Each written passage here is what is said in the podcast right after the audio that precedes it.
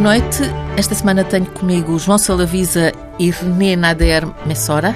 Eu tinha dúvidas como dizia este nome, mas chamo este, este assunto só porque, uh, no fundo, estão aqui comigo pessoas que têm, que são uma mistura de, de origens, de raízes. Uh, a René nasceu em São Paulo, filha de italiano e de Uh, libanês. libanês. Portanto, de, de, de, de famílias de Itália e do Líbano.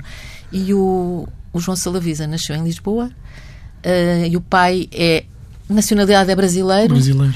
E uh, tem antecedentes, antepassados polacos. Sim, judeus polacos. Judeus polacos que foram para o Brasil na altura uhum. de, e que conseguiram escapar ao Holocausto. Sim. Porque a família toda. Cinco anos antes do, do, dos anos 30, começo dos anos 30, uma parte da família conseguiu fugir, uh, nomeadamente a minha bisavó, que depois mãe da minha avó e avó do meu pai, não é? E uma outra parte da família que ficou para trás, não houve um único sobrevivente, não é? É brutal, é, é impensável, não é? Tudo começamos isso. a conversa já assim. Já começamos a conversa tom. num tom. Mas isto para dizer que são aqui dois jovens que estão uh, em vésperas de estrear em, em Portugal o filme Chuva é a Cantoria na Aldeia dos Mortos. É um filme, um, um filme que foi todo rodado eh, ao longo de nove meses numa aldeia. Uh, a aldeia chama-se Pedra Branca, uhum. em Tocantins, portanto no interior do Brasil. Não é muito, muito interior, não é a Amazónia propriamente. Não, mas é bem interior. É bastante é, interior. A gente está bem longe de qualquer costa. E... Um, isto é, são dois jovens que têm uma vivência toda ela urbana, o João Salavisa em Lisboa, a, a, a René em, em São Paulo, e apaixonam-se por aquilo. Eu acho, vocês apaixonam-se. Isto é um olhar bastante apaixonado, embora nunca seja condescendente nem paternalista. Uhum. Uh, foi a René que levou o João para esta vida, não foi? Para, este, para estes caminhos. é, acho que sim. É, eu já tinha um trabalho prévio na aldeia que também tinha que ver com cinema, mas era mais na utilização da ferramenta cinema como forma de valorização cultural e registro daquelas histórias e daquele conhecimento todo que estava se perdendo e que vai se perdendo, né? Conforme os mais velhos vão morrendo e a cultura vai se transformando. Então sempre teve uma demanda da comunidade no registro desse, dessas imagens e dessas histórias. Uh, e meu trabalho na aldeia, antes do chuva, sempre foi direcionado a essas demandas e essas vontades da comunidade. Então a gente acabou, é, eu junto com o professor da, da aldeia Pedra Branca, que é um amigão hoje, que é antropólogo de São Paulo, mas foi dar aula na escola indígena. É, ele já tinha essa ideia de trabalhar com cinema na aldeia. E quando a gente se conheceu, a gente foi é, conseguiu alavancar Originalmente essa a Renê é uh, trabalhava já em cinema. Sim, sim, eu sempre e trabalhei E como é que tinha ido parar cinema. ao cinema? Eu não tenho nenhuma dessas histórias bonitas não? da família, do pai, da mãe, o pai artista. Eu nunca tive nada disso, assim. Isso fica para João. Isso fica para João.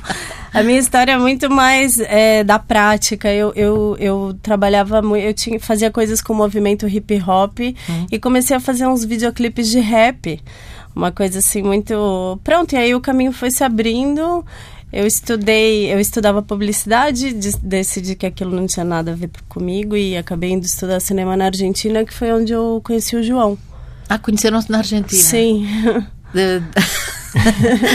na escola de cinema. Na escola de cinema. Sim. Uh, o, o, João foi uh, começou a estudar cinema aqui uhum. em, em, Lisboa na escola superior de, de teatro e cinema. Sim sim e, e foi para o cinema. Aí está.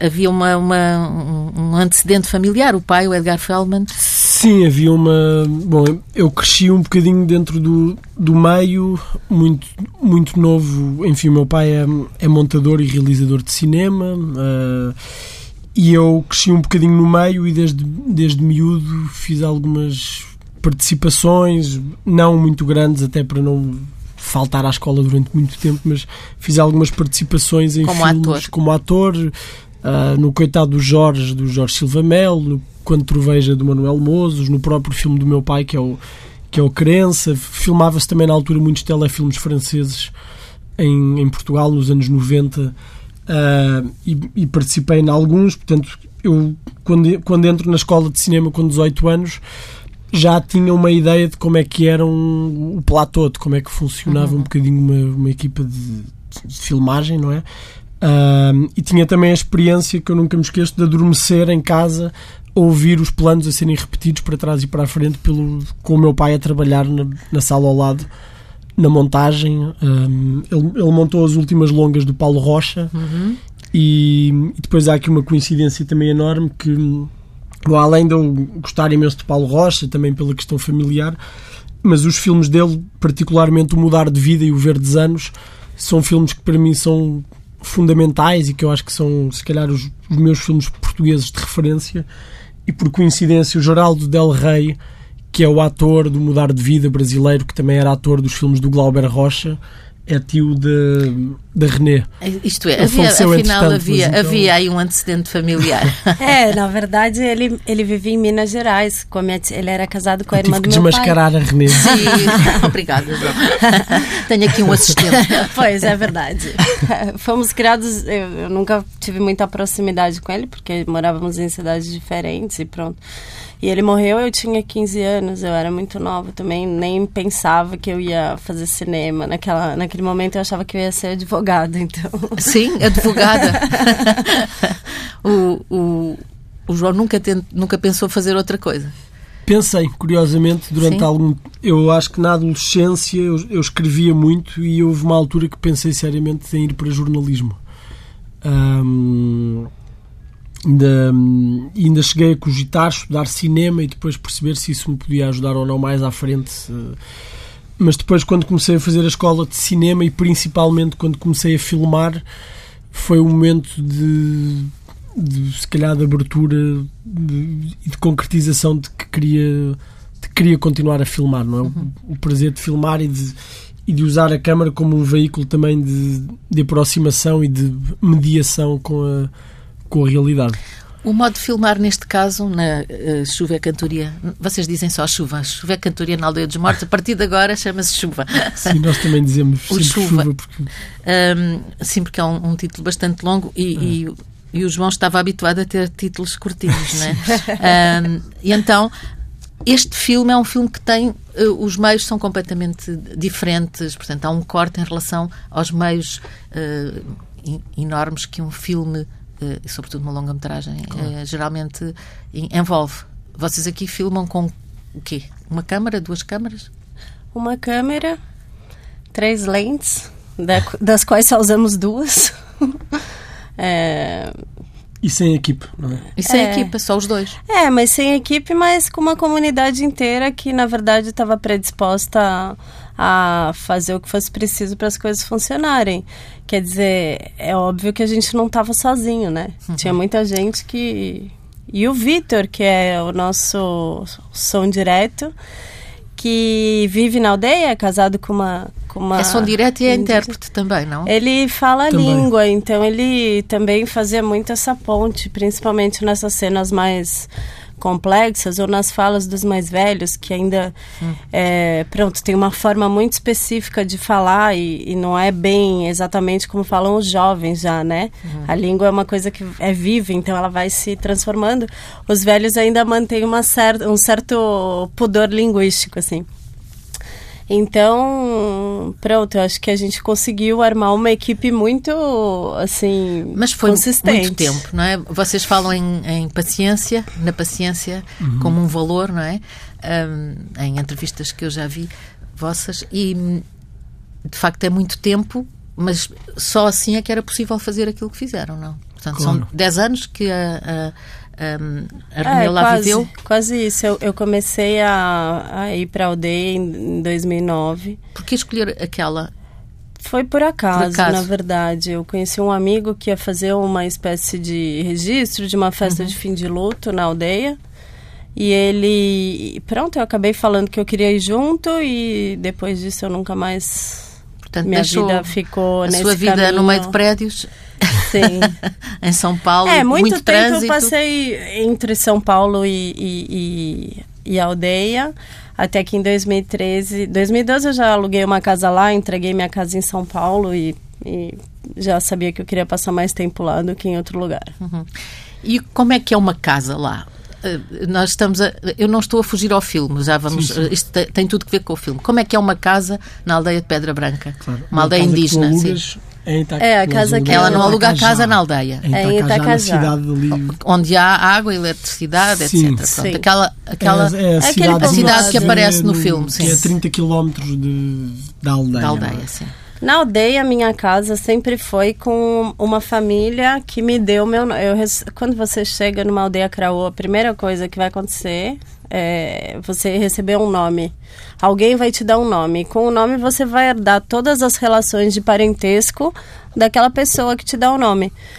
Ela não é sua irmã, ela é, você ocupa o mesmo lugar que ela naquela comunidade. Então, eu, quando eu ganhei meu nome, que é Pat Pro, eu, Como eu ganhei é? Pat Pro. Pat Pro. E tem um significado? Tem. É, tem alguma coisa que vê com quem pega a cobra, uma coisa uhum. que vai por aí, não? É, então eu, eu, eu, fico, eu sempre fiquei na casa da, de uma família, que a Pat Pro era uma das filhas, então tinha, pronto, éramos 18 pessoas na casa e foi a casa também que o João, quando veio, uh, ficou e ganhou um nome ali também. Qual é o nome do João? É Ua Ua. Ua Ua. Uhum. Quer dizer? É um guerreiro da mitologia da mitologia craua. Sim. Eu Bem, acho que um... falaram Sim. isso para o João para ele ficar contente. Porque não é bem isso. Eu acho que não é bem isso. Mas pronto, ele ficou contente, era o que interessava. Na verdade, uh, primeiro foi a René, que foi para lá viver.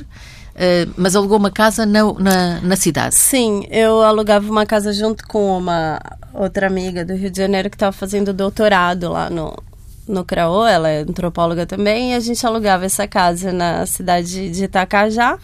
Mas na aldeia a gente ficava, ela tinha a família dela lá, que ela tem outro nome, e eu ficava é, junto com essa família, que na verdade era a minha casa, assim, e até hoje a gente fica lá. Durante o chuva a gente conseguiu uma casinha emprestada só nossa, então... Só dos dois? A gente conseguia se Dos organizar. dois não, já dos três, não, ainda não, não tinham a, a, a vossa filha. Entretanto já, ela é. já esteve lá connosco, a na, essa casa, essa, essas casas em Pedra Branca, como são? Aparecem no filme, mas como é que são em termos de, de, do salto que dá uma pessoa que está habituada a viver em São Paulo ou em Lisboa e vai Sim. parar Há uma, a, ideia uma casa no, assim? Uma ideia nos Craô, eles sempre foram um povo nómada e, portanto, mesmo depois da demarcação da terra nos anos 40, em que eles obviamente ficam um pouco mais limitados, apesar da terra dos Craô ter 300 mil hectares, portanto não é assim tão pequeno assim.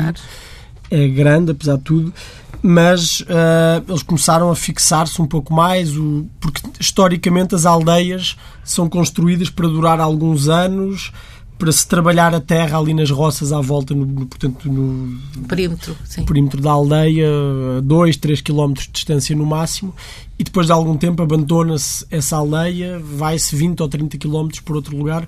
Portanto, as casas são construídas uh, pense, não, não pensando numa extensão de tempo muito grande. Há uma ideia de uma impermanência qualquer e de um desapego também com, com os materiais e com. Portanto, as casas normalmente são construídas. Uh, quando há parede, muitas vezes não há parede, mas quando há parede é uma parede de cana ou às vezes de barro. Uh, e depois com uma cobertura de, o, o portanto o, o, teto é uma cobertura de palha de buriti o buriti é uma, uma palmeira Uh, típica ali do Cerrado. E não passa mesmo chuva, não é? Por não, aquilo que se percebe. A chuva passa. não entra. Não entra. É uma entra. tecnologia maravilhosa. Assim, é um é entrançado com a palha de, de, de Buriti ou com uhum. outras palhas também. Uh, e no, na época das chuvas, porque só há duas estações, a seca e a chuva, não é? O verão e o inverno, uh, há, há, chuvas que são intensíssimas. Torrenciais. É? Torrenciais. Durante duas horas pode chover assim tudo o que não choveu nos últimos seis meses, não é? E as casas não. a chuva não entra. Aliás, é uma coisa até que está no filme, no começo do filme, a sogra do, do Yankee a reclamar porque está a chegar o tempo da chuva e, é e ele é um preguiçoso que ainda não foi buscar a palha, tem que se preparar a casa para o próximo inverno. Eles vão fazendo pequenos remendos e pequenas adaptações às casas em função do, da estação do ano. Vocês apanharam tempo de chuva? Sim, sim, sim. Muito, mesmo, aliás, vê-se no filme. Sim, sim. sim. E quando chove é mesmo isso, é chove. Sim, chove, chove, muito. Chove. Sim. Imenso, imenso. imenso. Nada que se pareça- rios na aldeia. Com... Nada se pareça com aquela chuva que tivemos ontem em Lisboa. É mais forte. Bastante mais forte. E é muito incrível porque a paisagem transforma-se radicalmente quando chega a primeira chuva. Ah, depois as chuvas estão associadas a determinados frutos ou, ou- ou vegetais. As primeiras chuvas eles dizem que é a chuva do caju, ah, porque há a primeira chuva e três dias depois os, os cajus caju- começam a, A florir. a florir e pouco tempo depois a, a dar poder fruto. dar fruto, não é? Depois a chuva da manga e depois. eh, mas a paisagem com a primeira chuva, o, o cerrado é um bioma, não é um ecossistema muito seco, é uma espécie de savana com arbustos baixos e com, e com uma vegetação meio esparsa, não é? Mas com a primeira chuva, de repente, há uma espécie de. É no dia seguinte acorda-se e já há mato verde. É uma coisa assim meio milagrosa Sim, um e bocadinho imediata, diferente não de é? São Paulo e de Lisboa. Nossa, nada a João ver. Salavisa Não, em São Paulo, quando chove dois minutos, a cidade para Cidade automaticamente, porque é uma cidade construída sem nenhum, sem nenhum entendimento da drenagem. de drenagem. flu- Há rios que foram sim. secados para se construir a cidade. Então, vocês ficaram. Primeiro a René foi para lá viver e, e depois. Mas continuava a ir e vir e a trabalhar em Sim. cinema. Uhum. E foi para a Argentina. É, na, pra Argentina eu fui antes. Na verdade, quando eu fui pra aldeia pela primeira vez, eu já tinha feito faculdade de Ah. cinema e já tinha voltado pro Brasil. É, foi, foi, no ano, foi no mesmo ano que eu voltei e aconteceu tudo. Na- mas não foi nessa primeira fase que conheceu o João. Na Argentina. Foi. Sim, ah, foi em conheceram-se. 2006. A gente era muito, muito amigo, a gente sempre foi amigo. Até que ele me convida para vir filmar o Montanha. O Montanha, Sim. veio como assistente de realização dele. Uhum. E hum, o que é que aconteceu? Bom, fizemos um filme. Fizeram um filme, filme, nosso- para variar, o filme foi premiado, nossa como sempre. configuração eh, Familiar, alterou-se, familiar, não é? Portanto, tornaram-se uma família, quer Sim. isso dizer. que aumentou entretanto. Que aumentou, entretanto, com a Mira, que tem Com agora um ano. Sim, Um ano e pouco mais dois de- meses. Um ano e dois meses. Uh, filmam a montanha aqui. uh, gostou de vir para Portugal, de vir a Portugal, de estar em Portugal? Gostei. Gos- Não, gostei muito. É, para mim foi uma experiência muito diferente filmar num país também que, enfim, que não é o meu, não conhecer ninguém da equipe técnica e de repente ter que estar ali. Foi uma guerra, montanha, né? Era uma guerra diária, então.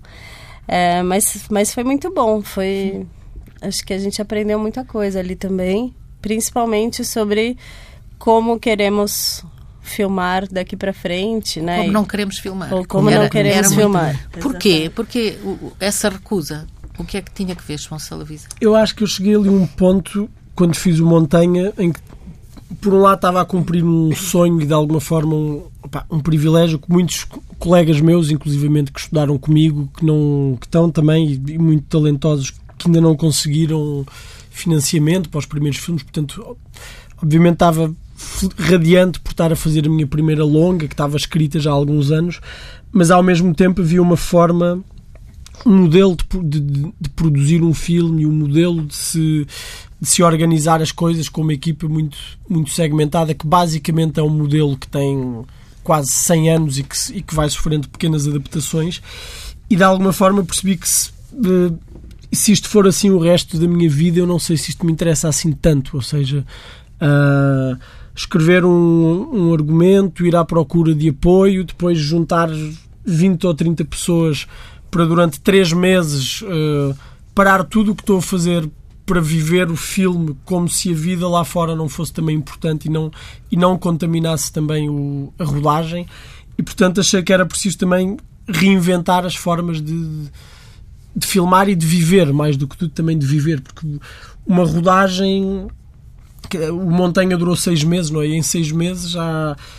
Eu não tinha filhos na altura, mas gente que não vê os filhos durante seis meses, quer dizer, ou vê ao fim de semana durante meia hora, casais que se separam, ah, tipos que têm o pai doente e não podem ir ao hospital, ah, e de repente aquilo parecia-me um corte radical com as questões vitais que me interessavam filmar. Que ainda por cima o filme tinha que ver com, E o filme com- tinha que ver com questões isso. vitais também. e justamente o que eu consegui fazer foi ah, proteger-me de toda esta armadilha que eu próprio propus e construí, que foi fazer um filme com uma equipa mais ou menos próxima do que, do que são feitos os outros filmes. Uh, e de repente era proteger-me disto tudo para ficar sozinho no quarto com os miúdos que eu queria filmar, uh, cruzar umas memórias da minha adolescência com a vivência deles. E de repente houve um dia, no, no, fim da primeira semana de rodagem, acho que foi um momento de clarividência de, de montanha, em que correu tudo mal na primeira semana, quer dizer, era impossível eu conseguir fazer o filme que queria daquela forma. E estou no bairro alto com a René, deprimido, a, a beber copos, a ver se só ao bom estilo do, do Ozu, se o álcool me, me dava aqui alguma, alguma, luz. Alguma iluminação. E encontro os miúdos do filme no bairro Alto e eles estavam os três a viver uma espécie de energia super. Também se tinham conhecido há pouco tempo, extasiados por estar a fazer o filme, mas também a descobrirem-se aos três, a conhecerem-se, a encontrarem ali uma cumplicidade entre os três para fazerem o filme juntos.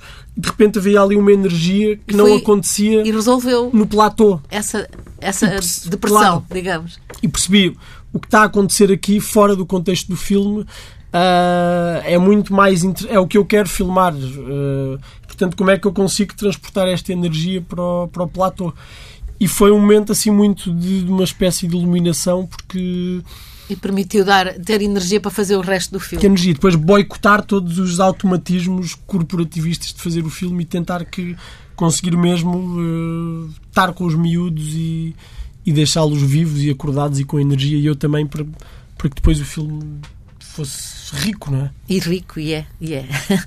o, o, o João Salavisa tem uma, um, um trabalho uh, longo no sentido que é um, um trabalho extenso, intenso e com Uh, e muito premiado. Uh, basta falar de, de, dizer a palavra arena ou dizer a palavra Rafa e já, já está mais ou menos tudo dito, não é? Porque são uh, filmes que foram marcantes e, e, muito premiados. Neste caso, estes, estes, isto eram tudo curtas. A única, a primeira longa-metragem foi de facto Montanha em 2015. Então, em 2018, eles despem-se de tudo o que eram essas, toda essa parte, essa ganga, digamos, e vão diretos ao assunto. Vão para, a, para a aldeia. Nós fomos logo a seguir à rodagem de Montanha, não é? Ah, foi? Uhum. Porque viveram lá antes de fazer a, a filmagem? Antes de fazer as filmagens? Muito tempo. Muito sim, tempo. Sim, sim. A, Renê sim e o, e o João também. também. Sim foram várias estadias lá com o João antes da gente chegar Antes para sequer filmar. de pensar em fazer um filme. Yeah. A, minha, a, primeira vez que eu acompanhei a René Aldeia foi logo depois da rodagem do Montanha e ia muito com vontade de conhecer o lugar, de ir com a René também, mas, mas principalmente afastar-me e preparar-me depois para a fase seguinte, que ia ser a pós-produção do, do Montanha. Mas nessa primeira viagem... Hum, tive alguns encontros e algumas que foram muito marcantes e decidi que queria voltar e lentamente foi germinando aqui uma ideia de que era possível uma vida uh, em que o cinema e a vida se diluíssem um no outro e que de repente o filme é importante para nós, mas não é não é a nossa relação não passa exclusivamente pelo filme com os Karaô. Uh, eles não estão particularmente interessados nos nossos se nós andamos a filmar ou não quando estamos em Portugal é, ou no Brasil. Sim, isso é, é curioso, mas mesmo quando lá estão, uh, qual é a relação deles com a Câmara? Porque também por aquilo que li, uh, a René, nas primeiras vezes que lá foi, na primeira vez, mostrou-lhes um filme do Charlot. E, portanto, eles uh, viram o que era cinema. Ainda um cinema sem som, não é? Um cinema mudo. como é que eles reagiram? Ah, eles ficaram encantados. Aquilo é universal, né? Acho que a potência daquelas imagens é transversal a todas as culturas do planeta. Eu, eu, tenho essa convicção. E quando eu mostrei aquilo na aldeia. Mostrou como? A gente levou um, um pequeno gerador daqueles motorzinhos bem barulhentos. E co colocamos um lençol no meio do pátio com dois paus assim fincados no, na terra e projetamos o filme. Eu tinha um projetor que eu, que eu levei para essa viagem e pronto, e toda noite era põe o, põe o filme, põe o filme, põe o, o mesmo filme, né? Porque o, o Creu tem isso também. Eles querem ver a mesma imagem até aquilo se esgotar. Tem uma. Eu relaciono um pouco com aquela coisa que quando a gente é criança, que a gente quer sempre ver o mesmo filme. Eu era assim, Sim. pelo menos eu sempre, eu sempre queria, eu não queria trocar de filme, né? E a história mãe... tem que ser sempre contada da mesma maneira, não é? Quando sim. são livros, sim. Então, pronto, eu senti mesmo que aquilo era uma coisa. Mas é uma coisa estranha para, para a cultura Krauo, presumo eu, que é uh, o filme. O, o filme que não é que é uma coisa irreal que não não está lá como, como é que eles se relacionaram gostaram e depois como é que transpuseram isso para eles próprios eles próprios como atores como é, isso foi um trabalho um trabalho lento não é paciência que, a tal paciência há uma sim, coisa é. aqui muito complexa, mas também que eu acho muito profunda e que desmistifica um bocado esta ideia do cinema.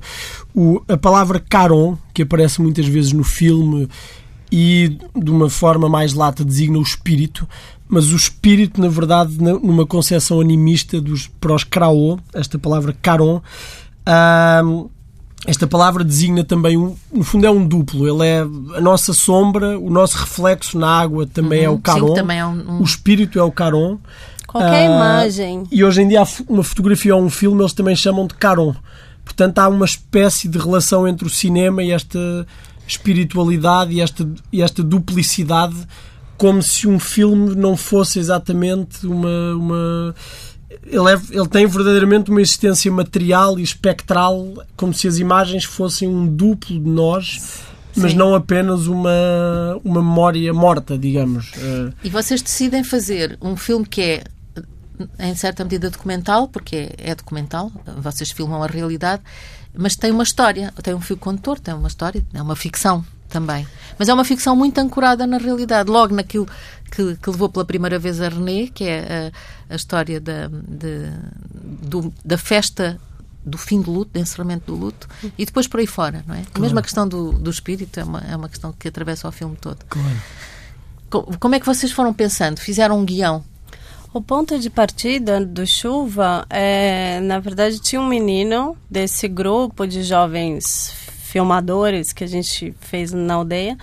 Uh, o Oko, ele passou por um processo parecido ao processo do Inhaque. Ele começou a se sentir fraco, doente e descobriu que tinha sido sofrido um feitiço que um pajé tinha jogado nele por questões é, amorosas, enfim. E aí esse menino, que também era muito jovem, mas tinha um bebê já e era casado, ele acaba fugindo para Itacajá e, e passa lá mesmo um ano. E esse processo foi um processo que a gente viveu muito de perto, porque ele era muito nosso amigo, então ele sempre vinha na nossa casa. Inclusive aquela, aquela conversa do hipocondríaco que a uhum. gente in, incorporou no sim, filme foi uma coisa que ele. Contem lá a história do hipocondríaco, porque é deliciosa. Um sim. dia o Oko chegou lá em casa e falou: Patrão, o que, que é hipocondríaco? Hipocondria. Hipo, ele nem sabia repetir a palavra. E eu e falei, é hipocondríaco.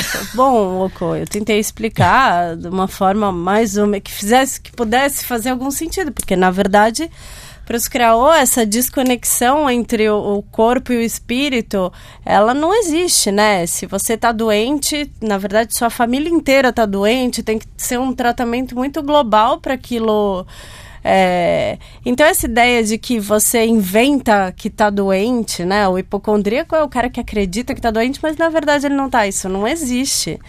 É, eu nem. Pronto, eu, obviamente eu não consegui explicar isso para ele, ele não conseguiu entender. E é esse o, o grande desencontro, o desencontro de... de... culturas que é, que é fantástico. Que... É fantástico, mas vocês no filme vamos nós espectadores que não percebemos nada da, da situação ou percebemos pouco, vamos entendendo toda essa claro. toda essa relação.